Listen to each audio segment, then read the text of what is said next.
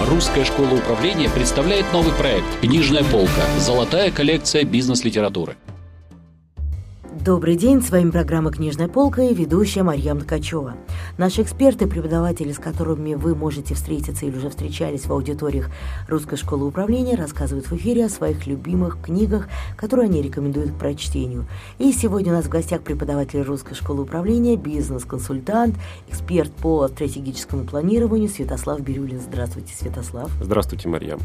Сегодня мы с вами поговорим о книге с потрясающим названием «Стратегия Голубого океана». Авторы... Кто авторы этой книги? Ким Чан и Рене Моборн. А почему вот такое название? А, Голубой океан – это метафора, которую авторы использовали э, для э, определения зон, свободных от высокой конкуренции. Основная идея книги заключается в том, что большинство бизнесов барахтаются в так называемом алом океане.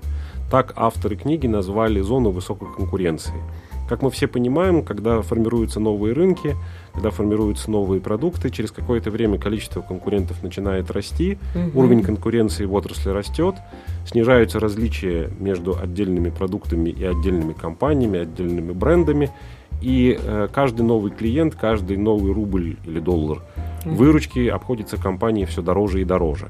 Такую ситуацию, работу на этом рынке, попытку э, успешно конкурировать с похожими бизнесами авторы назвали «алым океаном». А зоны низкой конкуренции – это либо новые рынки, либо новые ниши на существующих рынках – авторы назвали голубыми океанами. Это зоны, в которых э, компания может наслаждаться значительно более низким уровнем конкуренции, что дает ей возможность зарабатывать значительно больше прибыли.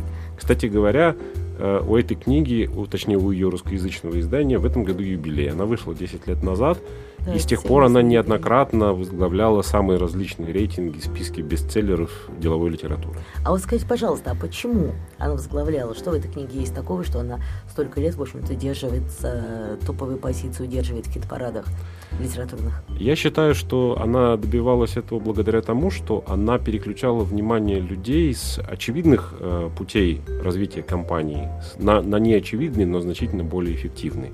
Когда мы управляем своим бизнесом в ежедневном режиме, мы по неволе э, сталкиваемся с конкуренцией и уделяем э, очень много времени э, борьбе с конкурентами.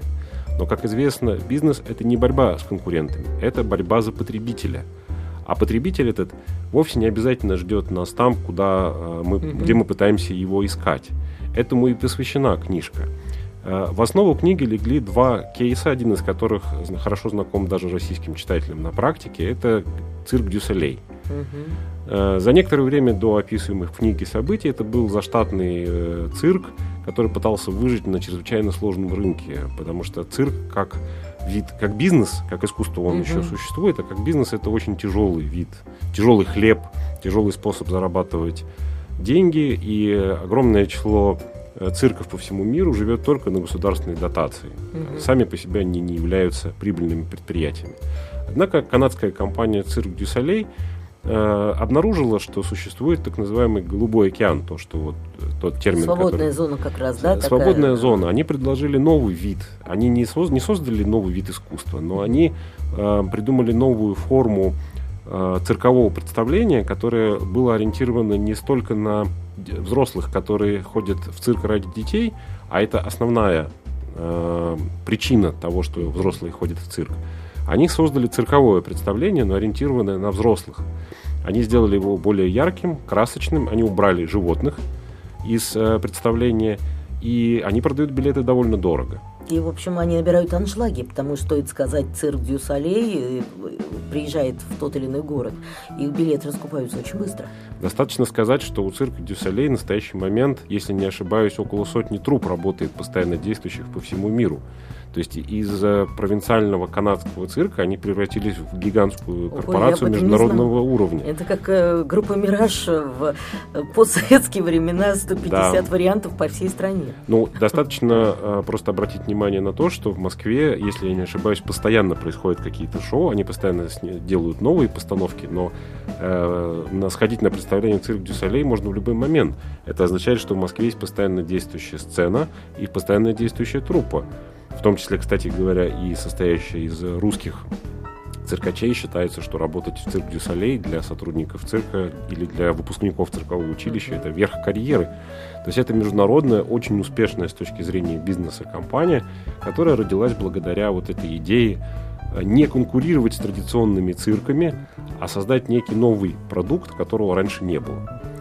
Кстати, эту книгу называют не просто книгой, а целой философией успешности.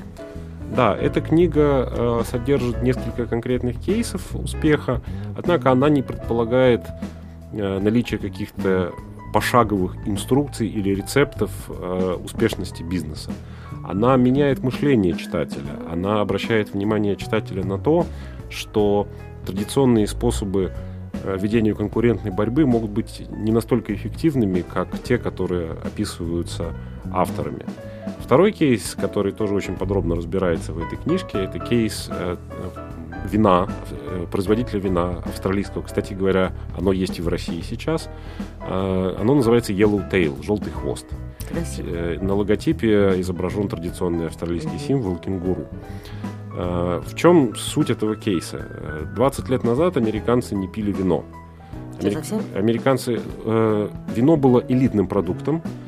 Его понимали и покупали исключительно люди состоятельные. Простые американцы предпочитали Виски. пиво, виски, э, и культура употребления вина э, не, была, не была свойственна Соединенным Штатам. И производители вина, которые присутствовали на этом рынке, сос- состязались между собой в элитарности этого продукта. Этикетка, цена, место продаж – все это должно было подчеркивать элитарность этого продукта.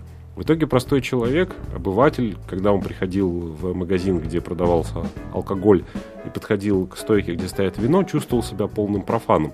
Как наверняка чувствуем многие из нас, когда... И шел к пиву, да? Да, потому что он не понимал, э, э, почему одна бутылка стоит 15 долларов, а другая стоит 30 долларов, чем они отличаются. Он не понимал значения символов, в частности медалек на, э, на этикетках. Он не понимал, э, чем отличается, например, Мерло от э, Каберне. Савиньон и так далее. Он этого не понимал, как правило, и он чувствовал дискомфорт от этого, по- поскольку он, э, ему было неловко спрашивать консультанта, демонстрируя таким образом собственную неосведомленность.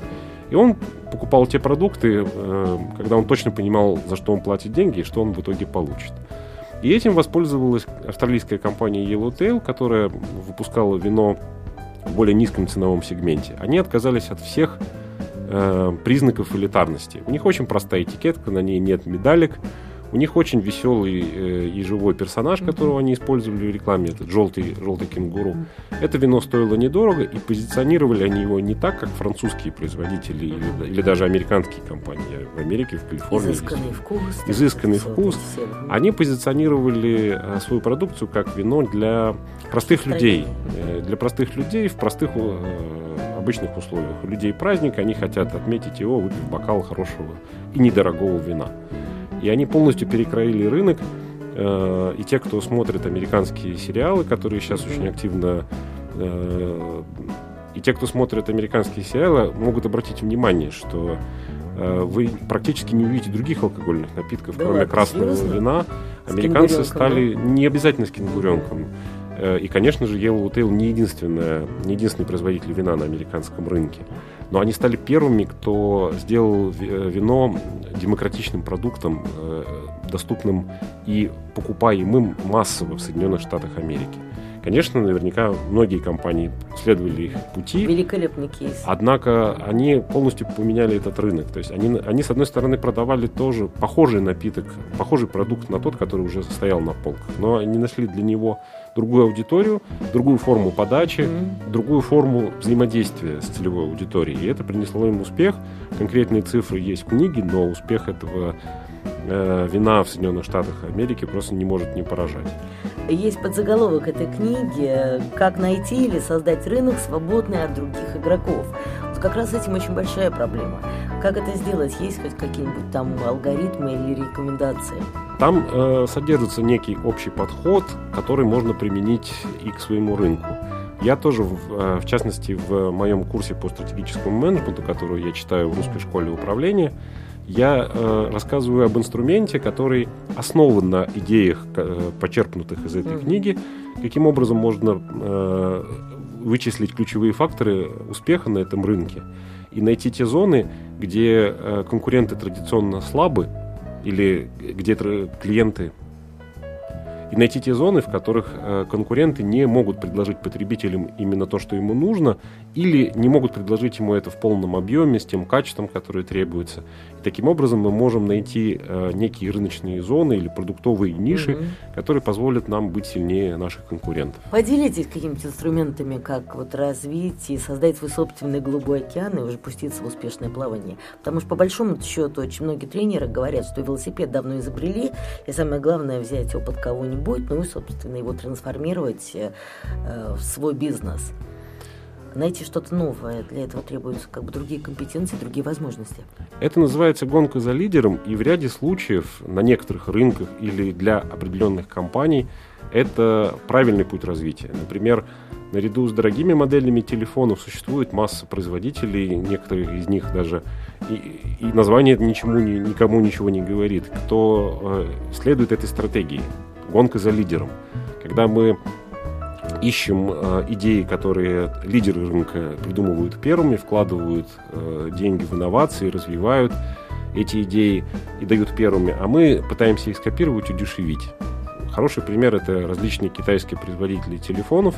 Название некоторых из них может ничего не говорить покупателю, которые предлагают э, приблизительно такой же функционал, как и более топовые модели, возможно, с несколько более низким качеством, однако, тем не менее, э, для многих потребителей этого как раз достаточно.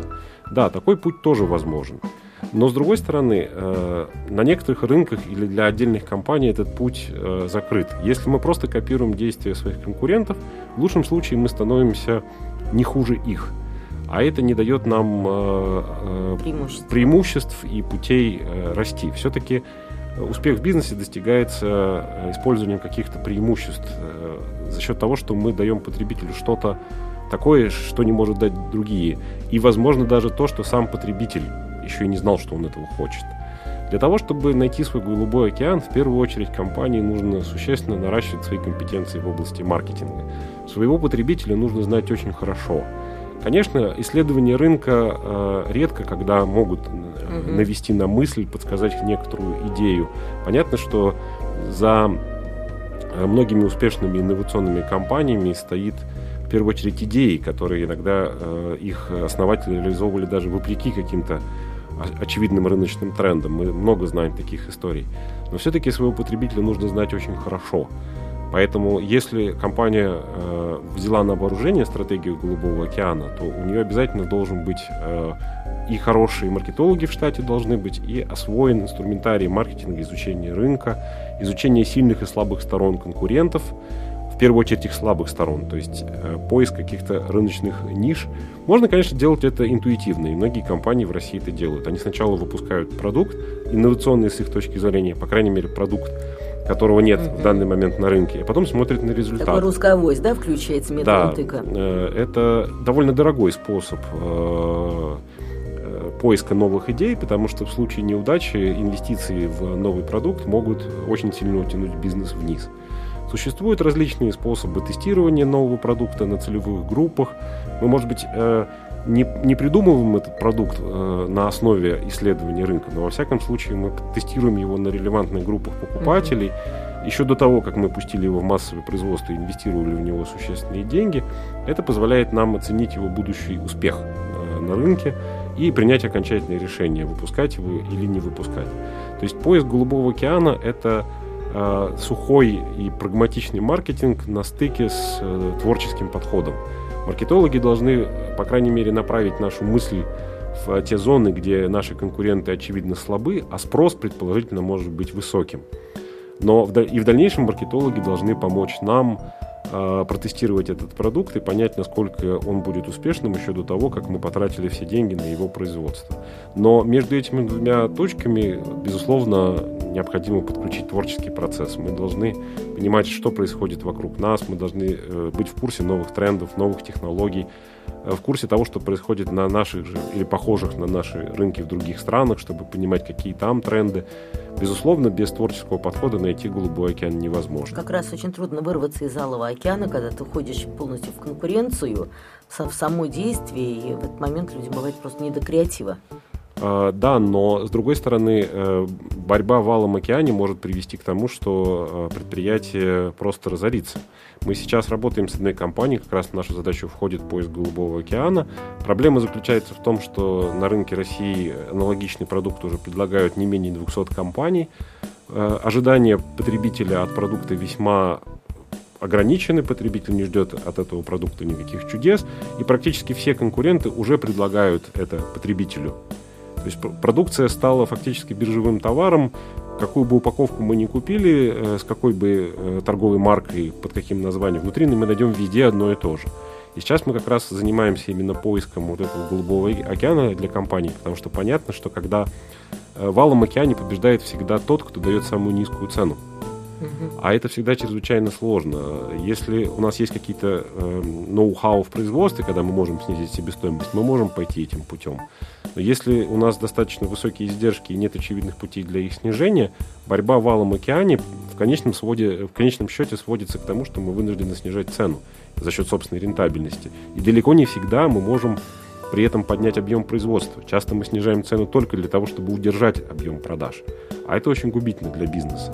Поэтому поиск Голубого океана – это вполне актуальная задача для очень многих рынков, потому что сейчас как раз в России очень большое количество рынков достигло точки насыщения, когда спрос не растет не только потому, что в России сложная экономическая mm-hmm. ситуация, но и просто потому, что уже э, рынок насыщен сам по себе. Спасибо большое. Итак, сегодня у нас в гостях был преподаватель Русской школы управления, бизнес-консультант, эксперт по стратегическому планированию Святослав Бирюлин. Спасибо. Мы говорили о книге «Стратегия Голубого океана» авторы Ким Чан и Рене Мопер. Слушайте рубрику «Книжная полка». В студии работала Марьям Ткачева, проект «Русская школа управления». До встречи в следующих выпусках.